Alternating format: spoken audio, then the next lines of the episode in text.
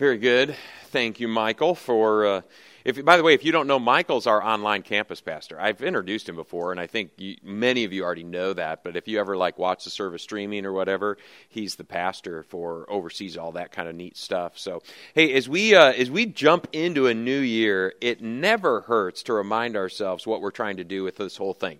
Man Challenge is this for real guys trying to be real men. You know, this isn't. Um, we're, we're not trying to be Navy SEALs here, uh, but we don't want to be couch potatoes either. We don't want to be just passive guys that just sort of take it as it comes. We want to really, this is a space where we think about what does it mean to be a man? What's it mean to be a man in our relationships? What's it, if you're married, what's it mean to be a man after God's own heart in your own marriage? If you're a dad, what's that mean for you to be a man that honors God as a father? All of us have some sort of work that we're called to. So, what does it look like to be a person who wants to honor God in our work? And so, that's a challenge. That really is a challenge because there's all kinds of forces that speak into what does it mean to be a man. It was easier for our fathers and our grandfathers' generation. There was a simpler definition of what a man was and what a man wasn't. And today, you could be a man, and uh, there there are a lot of multiple choices in our culture today that say this is just this is what a man is, and it's dizzying. So it is a challenge to be a man, and we come here to challenge one another to be men. So we're not here to just uh, you know be soft, passive guys, but we're not also here to encourage each other to become brutes and jerks this is a, a place for us to really ask what's God have to say about what does it mean to be a man? And so just being here, you're accepting that challenge. That's a very, very cool thing. And uh, format and ground rules, it's just helpful to remember this is I teach for part of the time. Sometimes I run on and teach longer than I plan to teach, but one way or another, we're out of here at 7:45 a.m. I reserve time for table discussion. So if you're been here, you know that. But if you're new, just just be aware we have some table discussion. That's why there's discussion questions on that handout, and uh, just a few ground rules. No table hogs. You know, if if you find yourself dominating the conversation. Uh, and other people aren't talking, that's not a good thing. You're being a table hog, so don't be a table hog. Um, this isn't a place where any of us know everything. So even if you know a lot, ratchet it back because this is a place where we all have something to contribute when we get to that discussion time. And because it is 2020, and I'm not sure if you're aware of it, apparently this is an election year. Who knew? Uh, let's keep politics in the parking lot because there's enough of that. And I don't know about you, I'm exhausted by it. I like to have a little space in my life where that's just not the topic. But if you go out for coffee afterwards with some of the guys and want to talk, whatever, that's okay. But here, let's kind of keep this a, a politics free zone. Nothing wrong with talking about it, but right here, we don't need that. And, uh, and none of us will have it all together. So let's not pretend that we do. Let's remain uh, teachable, let's remain approachable, and uh, keep, keep uh, really, uh, sometimes they say, like, you know, just um, hard or tough hands, but soft hearts. And that's really masculine, is to have a, a soft heart, but to have a toughness of your skin about you. And so let's keep that tough skin, but uh, let's keep uh, soft hearts. Hey, today, just uh, giving credit where credit's due, I borrow heavily from time to time in these talks from a guy named Robert Lewis who wrote a series called Authentic Manhood.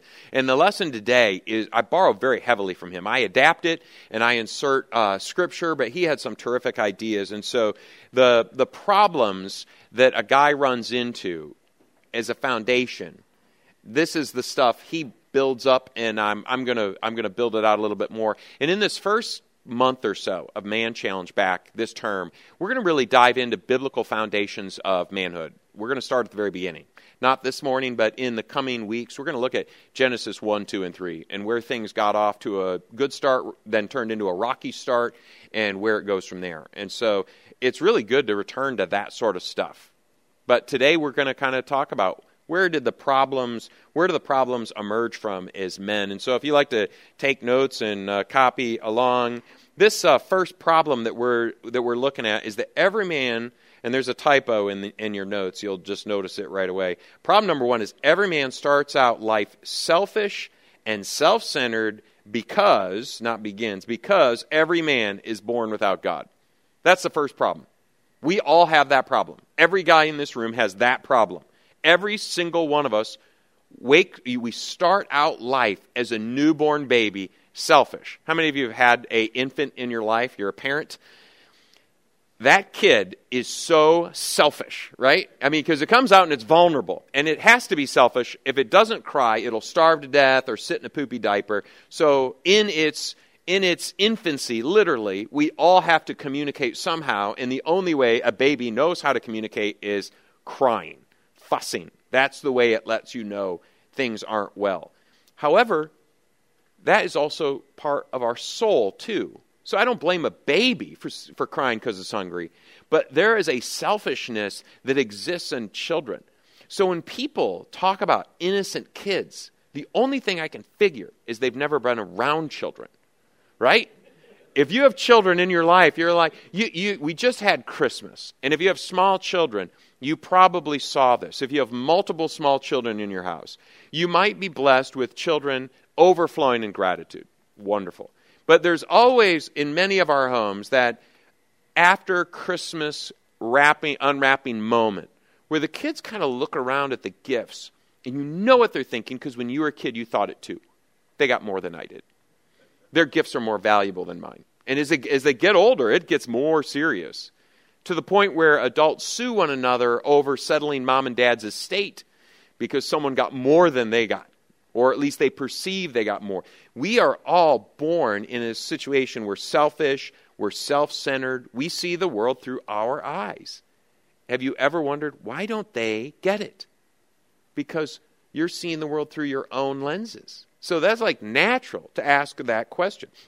And and because we are all born without God. Now God's around. I don't want to communicate that he's distant. What I mean is is that we are not born with God inside of us. Even if you grew up with wonderful Christian parents, you did not inherit Christianity from them. You might have started out on a really good foundation because they love the Lord, but they you can't inherit it. You don't they don't you might get your mom's eyes and your dad's hairline, but you don't get either of their faith. You have to develop that. So you're not born with that aspect. We might all be potential children of God in one sense, and we might be all children of God in, in some sense. But you don't really become a son of the Lord until you give your life to Him. And that's a decision you make, but that's not a decision your parents can make. And some of us as parents know that all too well because we're like, oh, please, please, please, I want you to have this. And the kid's like, I'd rather have something else. And so it is with this first problem. Every man starts out. Here's the scripture. It's uh, Romans 5:12. I put it down there in uh, brackets, and you can make note of that and look it up if you want to. This is what the apostle Paul, early church leader, said. He said, "Sin entered the world because one man sinned." Who's the one man? Adam. First guy created. We'll talk about this next week. But the first guy created sinned, and when he sinned, now here's what's interesting, and we'll again we'll unpack this a little more next week. The first person who sinned technically would have been Eve, except she's not given responsibility for the first sin. Adam is. And so the because sin entered through Adam and because of that death is a result because of that sin. So we all become literally spiritually deadened. We're born spiritually deadened. That's our that's our precondition. And of course, we are born very mortal and very fragile not God's intent, but that's what we are born because of this sin. And so, we, you know, we see this playing out in all kinds of ways. I'm in a small group. How many of you are in a small group outside of this? You know, uh, I recommend it. So, my family, we're in a, a, kind of a family small group, and one of the families in our small group, they have a little cute three year old boy, and he is adorable. I mean, he really is adorable. And, and there's times you're like he doesn't sin.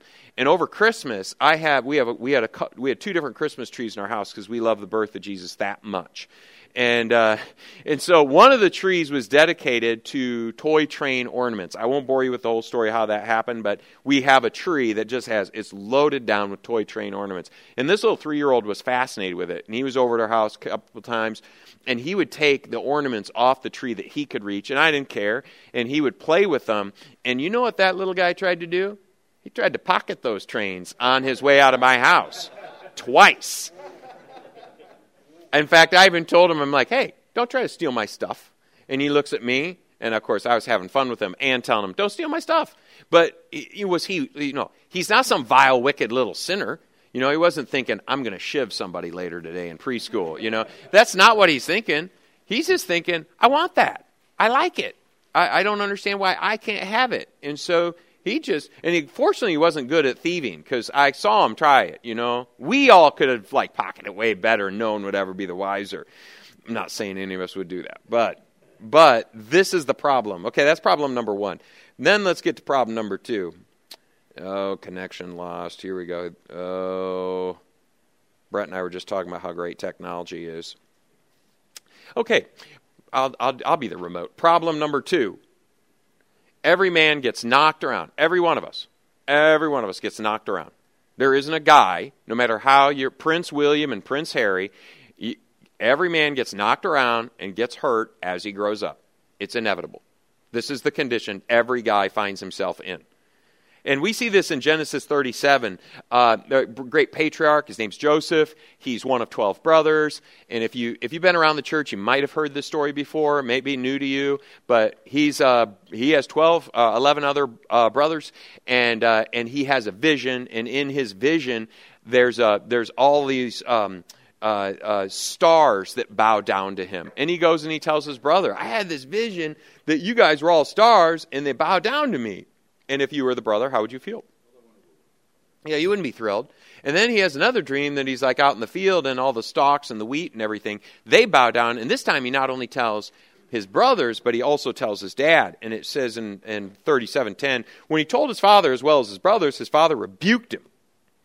And he said, What is this dream you had? Will your mother and I and brothers actually come and bow down to the ground before you? And his brothers were jealous of him, but his father kept the matter in his mind. And Joseph should have had a journal. That's the kind of thing he just, that's it. If you have a dream where you become the boss of the company, it's probably best not to go in today to the company and tell your supervisor, I had this crazy dream that I was your boss.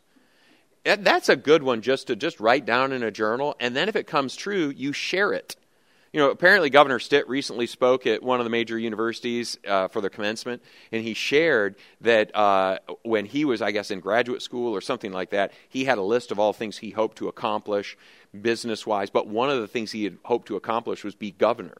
And he shared this, so like this was a vision of his. That's a good thing to share after you're governor. That that would have been impertinent to share before you're governor, right? So Joseph, he shares with his brothers, I'm going to be the leader of this clan, or at least in my vision, my dream. And, and so, if you know the story, the brothers aren't too keen on him. They have a debate of whether to kill him, and instead they do him the favor of just selling him into slavery. He ends up in a good house with a good job as a slave in Egypt, except the master's wife takes a physical liking to him and wants to have uh, sexual intimacy with him. And uh, slaves back then, that was part of slavery. Actually, that that wasn't necessarily uh, uh, out of bounds in some of those households. Except Pharaoh's boss wanted to keep Mrs. Uh, not Pharaoh's boss, uh, the Joseph's boss wanted to keep his wife to himself, as most men prefer, and so uh, Joseph denied her, and he ends up imprisoned, wrongly accused of something he didn't commit, and he gets knocked around. He gets beat up. And by the end of the story, he's like prime minister, and guess who's bowing down to him? His brothers and his dad. I mean, that's how it ends up. But on the road, on that pathway, there is a lot of beating. How many of you at some point in your life feel like I got knocked around? I mean, it should be all of us in this room. And sometimes we get kind of this crazy idea that only we got knocked around, or that we had it worse than somebody else. And that's just not the case. It's not the case in, we see in Scripture. It's not the case we see in history. And if we're really open and ask around, we realize, you know, this is a problem that every guy endures, is getting kind of beat up, knocked around at some point. Well, problem number three is left unaddressed. If all that's true, you don't have God in your life, and all you can think about is all the bad stuff that's happened to you, then, left unaddressed, a young man's self centeredness and woundedness give him excuse to amplify his bad behavior. We've all seen it, and some of us have done it. Because of things that have happened, we go, I have the right to do this. Now, we probably don't say it quite like that, but it's something akin to that. Proverbs 29, just the first half of verse 6, says, An evil man is ensnared in his transgression. And that is a word picture. It's the idea of a guy being caught in a net. So an evil guy in his own sin is caught in his own sin. in his own broken condition, he ends up getting kind of twisted up in the net of his own thing. And so, so you, you, you grow up in a home where dad is constantly kind of going, not good enough, could be better, could be better. No, it doesn't matter what you bring home. You bring home an A minus. He's like, why wasn't it an A? Would it have taken a little more to get you to the A? You you uh, you're on the you know whatever's the sport team and you're a starter, and he wonders, you know, you probably could have made that score if you would have been a little more assertive. And dad thinks he's being a good coach. And in fact, compared to his dad, he's being an excellent coach. Because his dad was like, You're worthless. You know, so he thinks, because he, you know, is a boomer or whatever, he thinks, Wow, I'm ahead of the curve, encouraging my son to succeed a little bit more. But all you hear is not good enough, not good enough, not good enough. You go to college and you think, I'm I gotta I gotta bust it here because everything I do is not good enough. You get to you, you get your start in your career and you go, not good enough. And so you put in extra hours. You get there early, you stay late, and it works. And you're rewarded for that extra, extra effort. And before you know it, 10, 15, 20 years later, relationships have evaporated. There's trouble at home because all you've done is throw yourself into work. And this is like this is a lot of men's story. That's what like the recipe for workaholism is usually, hey, that's not quite good enough. And so the guy ends up just busting it so in his brokenness, he twists in the brokenness. Now, I'm not saying there's anything wrong with putting in extra hours and hard work. We've all done that. But when that's the driver, if, if the whisper in the back of your mind is not good enough, the wound from back there, and it plays out, it can produce all kinds of stuff. A guy who, a guy who just can't deal with the emotions of pain that he's experienced, he'll turn to alcohol. I'm amazed at how many dispensaries for marijuana. You'd think that everybody in this city now is smoking weed. And I don't understand it. I, I, mean, I understand there's different people who have real pain and they're trying to figure out how to deal with real pain. But I have a sneaking suspicion, based upon the number that are popping up around town, that it has moved past I have a chronic pain condition and it's turned into something else. That's my suspicion that what it is is we live in a culture that just deadens pain. We deaden it through shopping, we deaden it through alcohol, we're now deadening it through byproducts of marijuana. But what is it? Is it is pain? It hurts. I don't like it. And so I'm I'm going to run away from it and I'm going to jump into this sort of stuff. I twist in the net of my own sin. I have a brokenness, and I'm not talking about the sin like you go out and you violate somebody type of sin. I'm talking about the sin that happens in our, we end up broken. We end up messed up. And in our messed up, we twist in more of our messed up. Well, that's problem number three. And if that wasn't encouraging enough, let's look at problem number four. These are fun.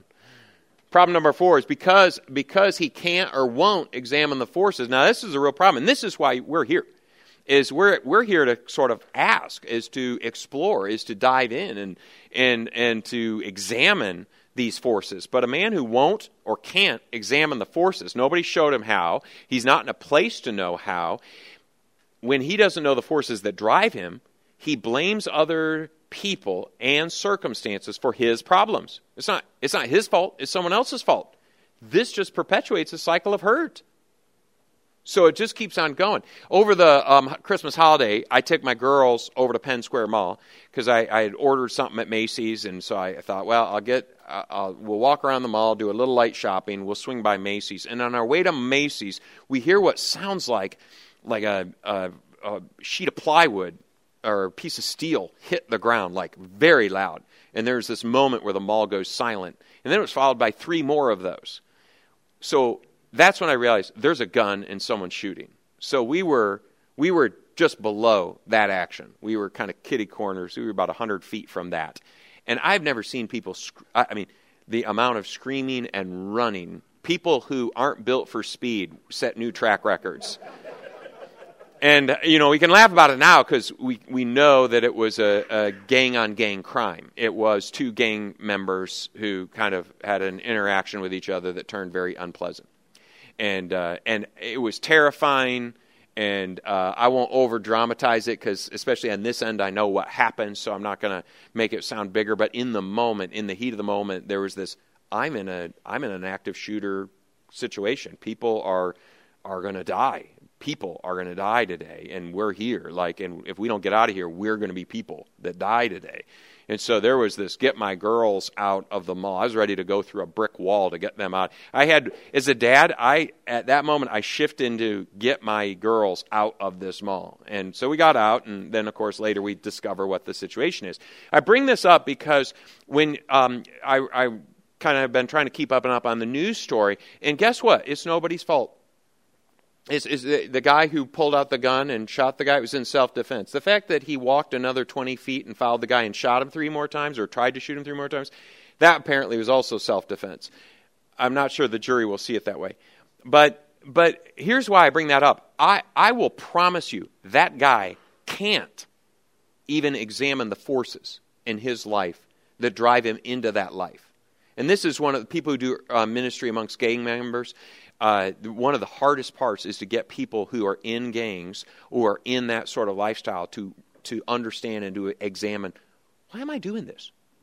What what is it that's I'm only going to perpetuate this. I'm only going to make this worse in my life. I'm only going to make this worse for everybody around me. Why, why don't and we who are apart from it and live in suburbia and grew up in nice homes and went to pretty good schools, we're like, why are those crazy people doing that? Well, they don't they, they, they don't have the fortitude or they don't have the, even the ability to examine the forces that drive, so they blame. We do the same thing. We just do it from our vantage point about whatever our issues are. So it's always easier to look at someone else and go, that guy really should examine what's driving him. We should examine what's driving us. And uh, for this is Genesis 26, 27. Just make note of it. This is uh, the altercation between um, Esau and Jacob.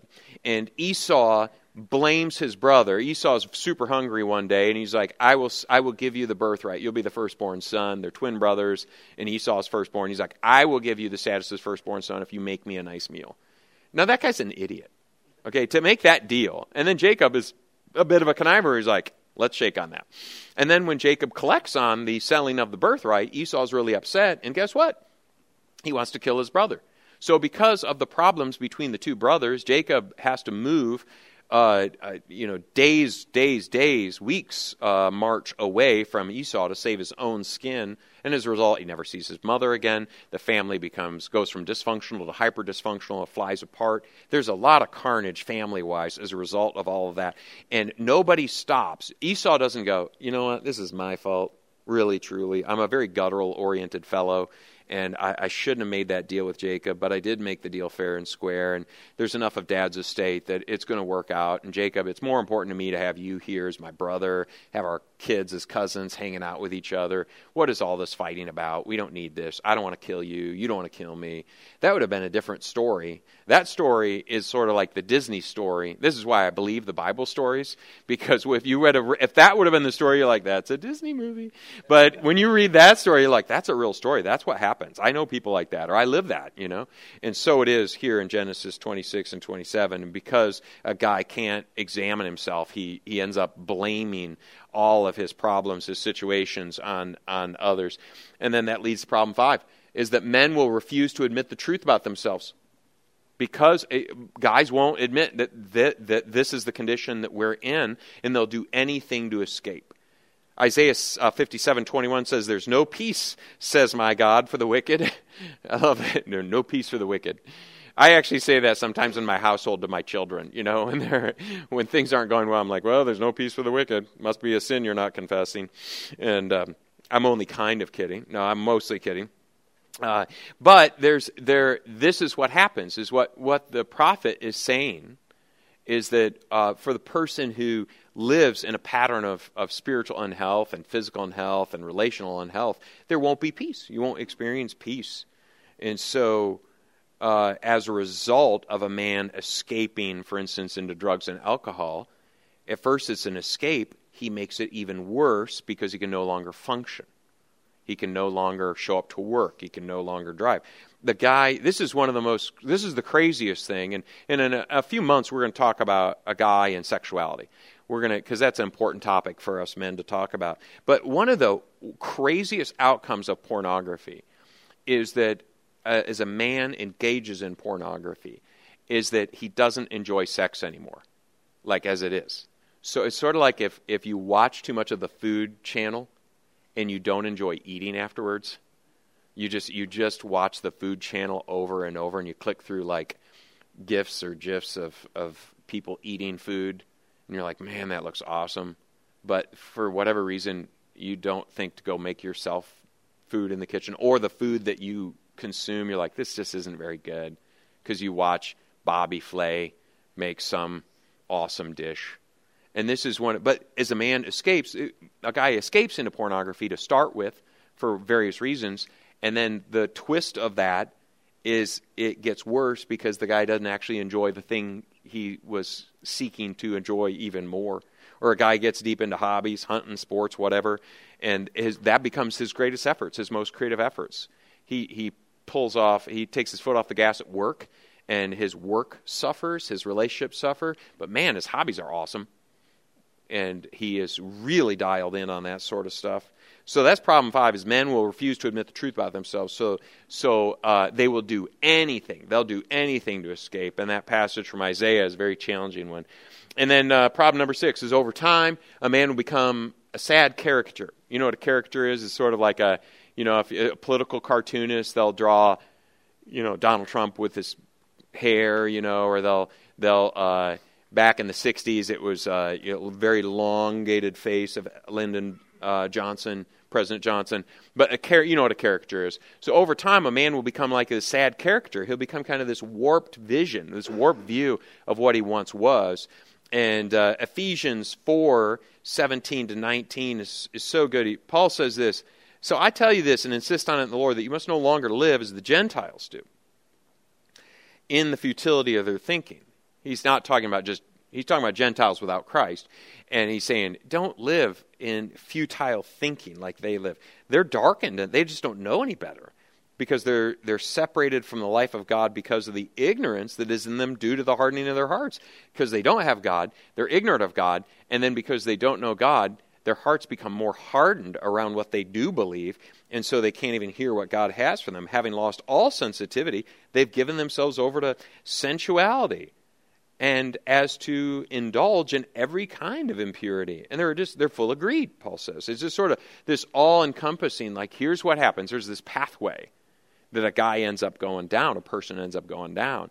And so this is what happens is over time, if a guy doesn't deal with it, he ends up being kind of this weird picture of himself. And we all know those guys. You know, it's um, he becomes, uh, you know, we know the guy that it becomes like that uh, either jaded and cynical. He once was like a he once was like a real uh, passionate soul, and now he just constantly is like nothing works. They're all imbeciles, you know. There's that guy, or he becomes the character. Look at like a sensuality, you know, the guy who's the flirt when he's uh, you know in his twenties. By the time he's in his forties, he's a bit of a cad, and by the time he's in his sixties, he's just a dirty old man. And we all know guys like that. You know, they're making comments about women's figures, and you're like, dude, that it could be your granddaughter. You're a sicko. And for all of us who are younger, that should give us pause. Like, that didn't happen overnight. That guy started out a flirt in his, his youth, and then he ends up kind of like a little bit, you know, a little bit kind of like a cad, raunchy in his middle years. And by the time he's in his later years, he's just a dirty old man. And he didn't, in his 20s, he made fun of the dirty old man. Now he's the dirty old man. And it's sick. But it starts somewhere. And a, a guy over time, if he doesn't stop and go, you know what, I should really treat women with dignity and respect, and they are more than just sexual objects. And it's one thing to admire the beauty of a woman, it's another thing to constantly uh, comment on her, her physical appearance because that's a degradation to her or to the other women in my life. And over time, I, you know, I, I, I, for one, don't want to be that guy in his 60s that is that kind of a guy. I want my kids and my grandkids to be like, we love being around dad. He's encouraging, he's affirming, he's mature. I don't want to be that, the guy that the kids go, yeah, don't be. I had that grandpa, by the way. That was part of my, my, my dad's dad um, loved to give women the side boob jiggle he would he, when he met a woman in his 70s and 80s he would come up, and, and it was as if it was an accident. Oh, he's so nice. And one arm would go on the shoulder, and I never noticed it till I brought my wife or my fiance to meet him. And it was Karen who told me. He reaches up and just to the side of the torso, so not making quite contact, and just a little jiggle right here.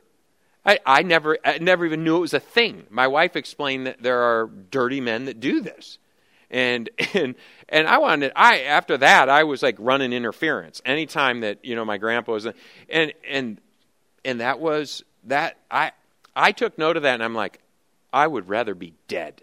I would literally rather die early than be that guy. I'd rather just keel straight over in my youth than be a dirty old man that people I don't want my I don't ever want my grandchildren to tell a story about me like I just told you about my grandfather. I would rather never be in a situation like that. And so it is with men. All right, so what do we do? All right, that's that's if that didn't depress you enough, okay. You're like, great. It is so encouraging to get up early for it. At least the coffee wasn't bad. So um, step one is to admit you are the problem. All right. We're used to, you know, the 12 step program says admit you have a problem, and that is true. Um, but really, part of it is to admit you are the problem. Second Peter, this is in the third chapter, Peter says this The Lord is slow. In fact, I used this verse this past weekend in preaching. The Lord is not slow, uh, is not slow in keeping his promise, as some understand slow, slowness.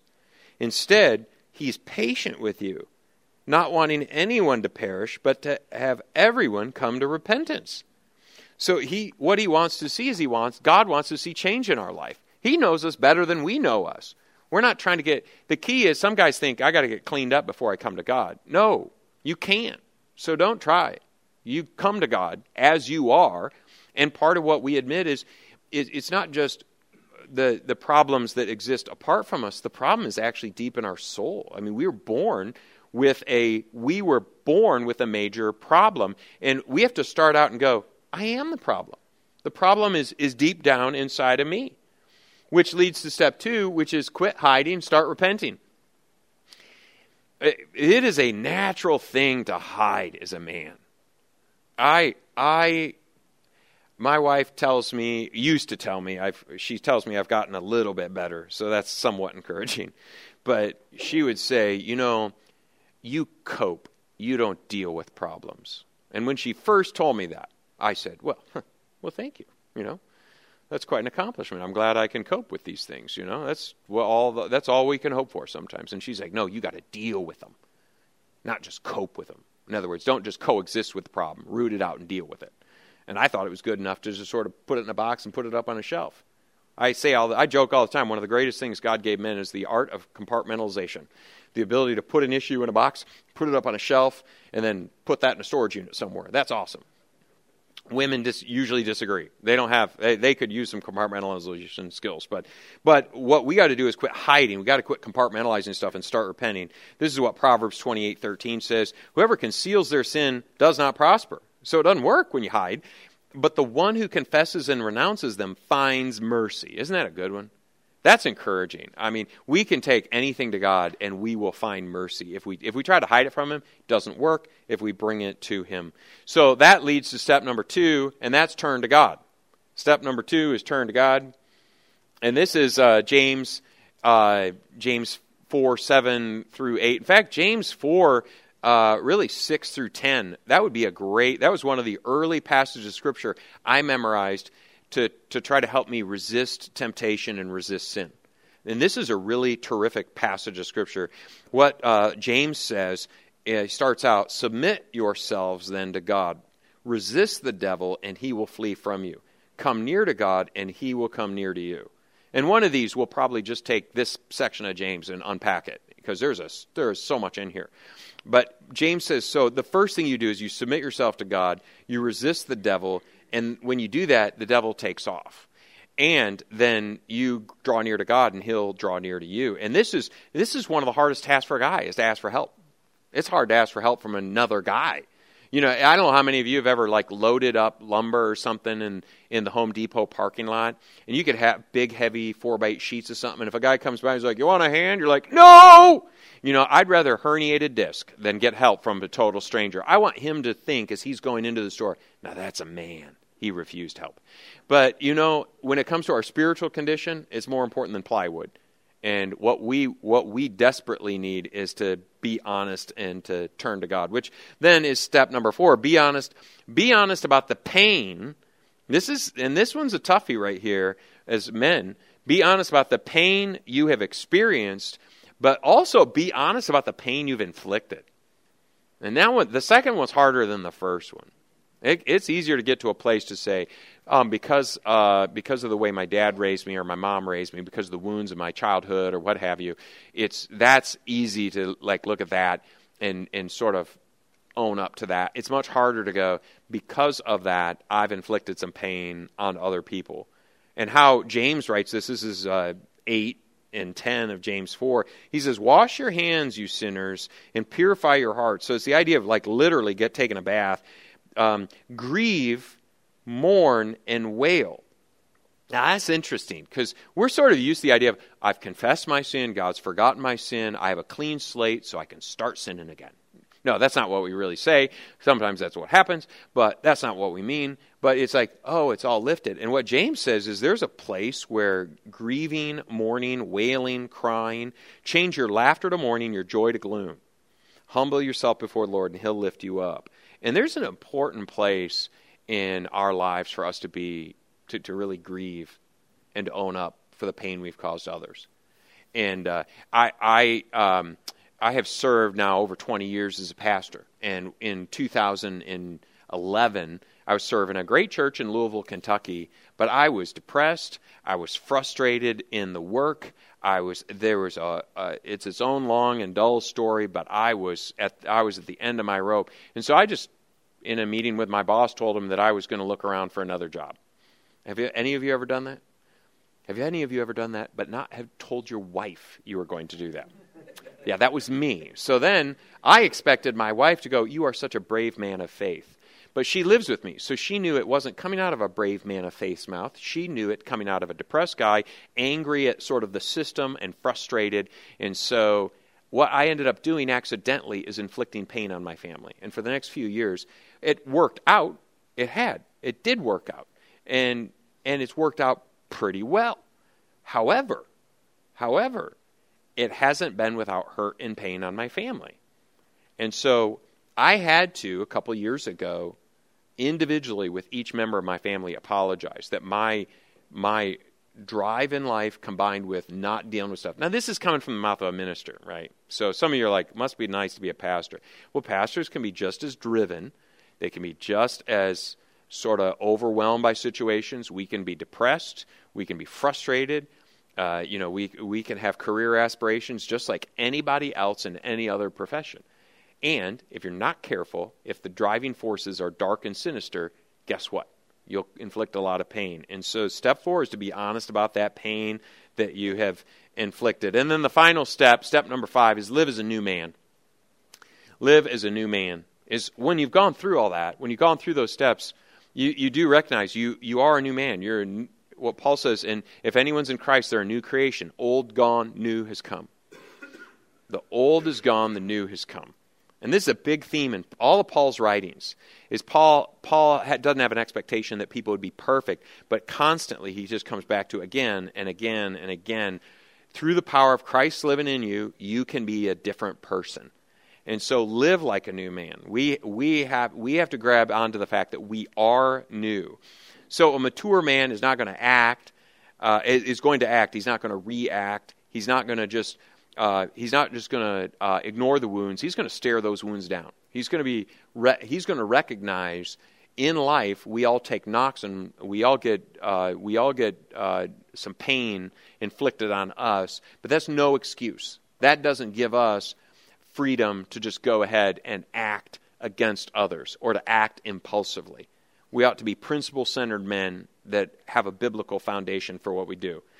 All right, let me pray for us and then we'll be at the tables. God, thanks for our discussion this morning. And as we turn to discussions, help us have open hearts to one another. Help us have uh, discussions that truly uh, uh, enliven our spirituality and our commitment to you. We pray it in Jesus' name. Amen.